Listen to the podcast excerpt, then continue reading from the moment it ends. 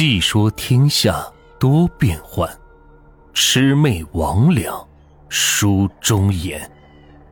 欢迎收听民间鬼故事。今天的故事名字叫《鬼官》。刘老汉死了，宇哥，你知道不？一大早，小王就汗流浃背的跑过来找我，把我给吓了一跳。哎呀，滚犊子！老子正在听暖玉讲鬼故事呢，你捣什么乱呢？我有些愤怒的打落他摇晃我头颅的手。小王便急着说：“不是，不是，是真的，玉哥，刘老汉真的挂掉了。哎，死就死了呗，很正常，这人老了都会死。哎，赶紧走，赶紧回去睡觉去。这大半夜被蚊子给吵得够烦的了。”这好不容易等到清晨天气凉爽的时候，不美美的睡上一觉，这太对不起老天了。我嘟囔了一句，又美美的睡了起来。这家伙太不会享受了。哎，玉哥，真的呀！这听村里人说，这老刘头头一天在地里看西瓜，第二天回家之后就挂掉了。你说奇怪不奇怪？小王使劲的摇晃着我的胳膊，然后不依不挠的说：“哎呦。”你烦不烦啊你？我被他搞得实在是没脾气了。这时候脑子也醒了，一点困意也没有，便坐了起来，掀开身上的毯子，揉揉眼睛，打了个哈欠。哦，棺材买了没？那个时候山里边没有什么稀奇的事，最喜欢看的便是白喜事一听说谁家死人了，或者谁家结婚了，便第一个跑过去凑热闹。在白事上，我最喜欢看的就是那装人的棺材。哪能那么快呀？这刚断气，家里的崽子正在嗷嗷哭呢。说着，这小王神神秘秘的趴在我耳边说：“玉哥，我听这街坊邻居说，刘老汉是看到那个鬼棺材才死的。”哎呦，鬼棺材又出现了！我当时一惊，一下子是来了精神。这鬼棺材一说，一直被老人说起过。这鬼棺材之所以这样叫，是因为这口棺材跟鬼一样飘忽不定，说不定啥时候就会出现。而且听人说，这鬼棺材是通体发黑，额头上有一颗醒目的骷髅头，特别瘆人。一旦遇上了，不死也得残。所以这件事传的是邪乎的很，也不知道真假。这小王又提起来，我才想起来呀。是啊，这村里跳大神的张大娘说的。她说她看刘老汉的眼睛了，里边就有棺材的影子，逼真的很。真的假的？有那么神？哎呀，别管真假，咱们是不是昨天看到刘老汉还在地里看西瓜，全身硬朗的很，哪像是垂死的人呢？那倒也是啊。这时，外面传来突突的机器声音，是拖拉机的声音。俺们村里穷，只有村长家有一辆八五年的长河拖拉机，那还是他外出打工的儿子攒钱买的。哎，回来了，肯定是买棺材回来了。这时，小王兴奋地说：“走去看看去。”我当时也是按耐不住了，便光着脚跑了出去。果然是买棺材回来。棺材还是崭新的，上面盖着一床棉被，还遮盖得严严实实。不过这看外形就知道了，车上面坐的是村长和刘老汉的小儿子，还有侄子几个人。哎呦呦，你们两个出来撞煞呀！快回去！我和小王正看得喜滋滋的，忽然李奶奶端着簸箕，脸色慌张的走了过来。李奶奶是我隔壁的孤寡老人。丈夫死得早，儿女都走出大山了，现在一个人在村里过活。平日里也算是一个神婆，不过名声没有张大娘响亮。嗯，奶奶咋的了？快回去，让你母亲撒些稻草灰在门口。小娃子，这也能看呢？快点回去！李奶奶很是生气，大声呵斥着我们。这时我一看，老爸背着锄头从地里回来，便赶紧往家跑。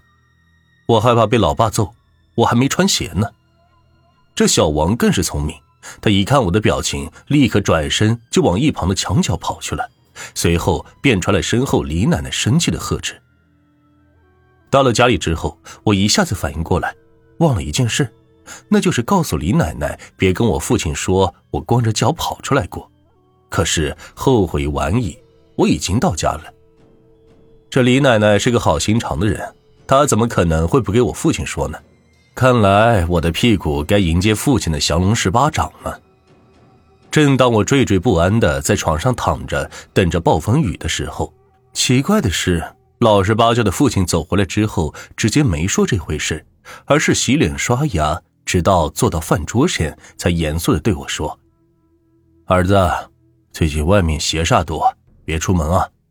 等刘老爹出门了，你们再出去玩。”发生什么事了？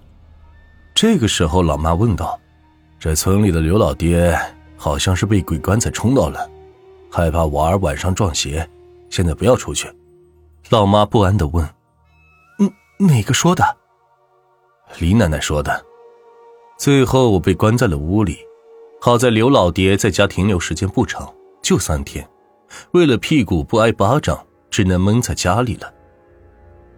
第二天晚上，刘老爹家里热闹非凡，吹吹打打，锣鼓喧天，父母都去帮忙了，只有我一个人在家闷着，听着外面哇哇叫喊的声音。还有戏子轻声吟唱的声音，我心里特恼火。就在这时，门外响起了一阵老鼠的鸣叫声，我一听就知道是小王这家伙，便跑出门来。果然看到这家伙趴在我家墙头上，正对着我龇牙咧嘴。哎呀，你家墙真不好爬，奶奶的，摔出屁股蛋了。鬼官在外面呢，你来干嘛？小王嘿嘿一笑。嘿嘿，外面很热闹，你怎么不出来呀？我说了我的难处，小王呵呵一笑，嘿嘿，没事，来翻墙过来，玩一会儿再回去。你看那唱戏唱的可好了。最后是拗不过外面的诱惑，我还是准备爬墙出去。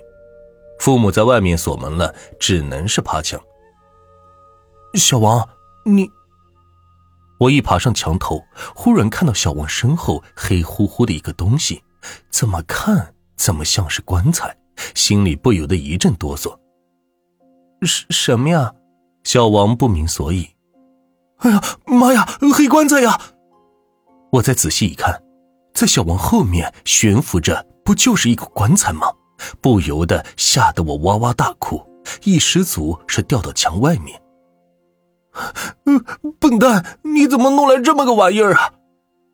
小王也很是郁闷，不过他也发现了自己身后的诡异，也吓得不轻，掉下墙来，正好是砸在我身上，我嗷的一声是大叫起来。那口黑棺材，不是，是蓝棺材，也落在地上。这棺材通体呈现出一层淡淡的蓝色光晕，就像北极光的颜色。它稳稳的落在我们前面。我能闻到一股诡异的臭味后来才知道这是尸臭，它像是有眼睛一样看着我们。快快起来呀，小王！小王压在我身上，吓得没动。我赶忙是呵斥他：“鬼鬼怪！”小王这家伙此时吓得全身酸软，哪里还有劲儿动弹？可是他太重，我推不开。就在这时，一直未动弹的鬼官。突然，像是急躁的猛兽，一下子悬地一尺，猛地向我们撞过来。只听“咚”的一声，我俩被撞晕了，接着啥也不知道了。朦胧中，好像感觉有什么东西在我们身上飘来飘去，接着便没了踪影。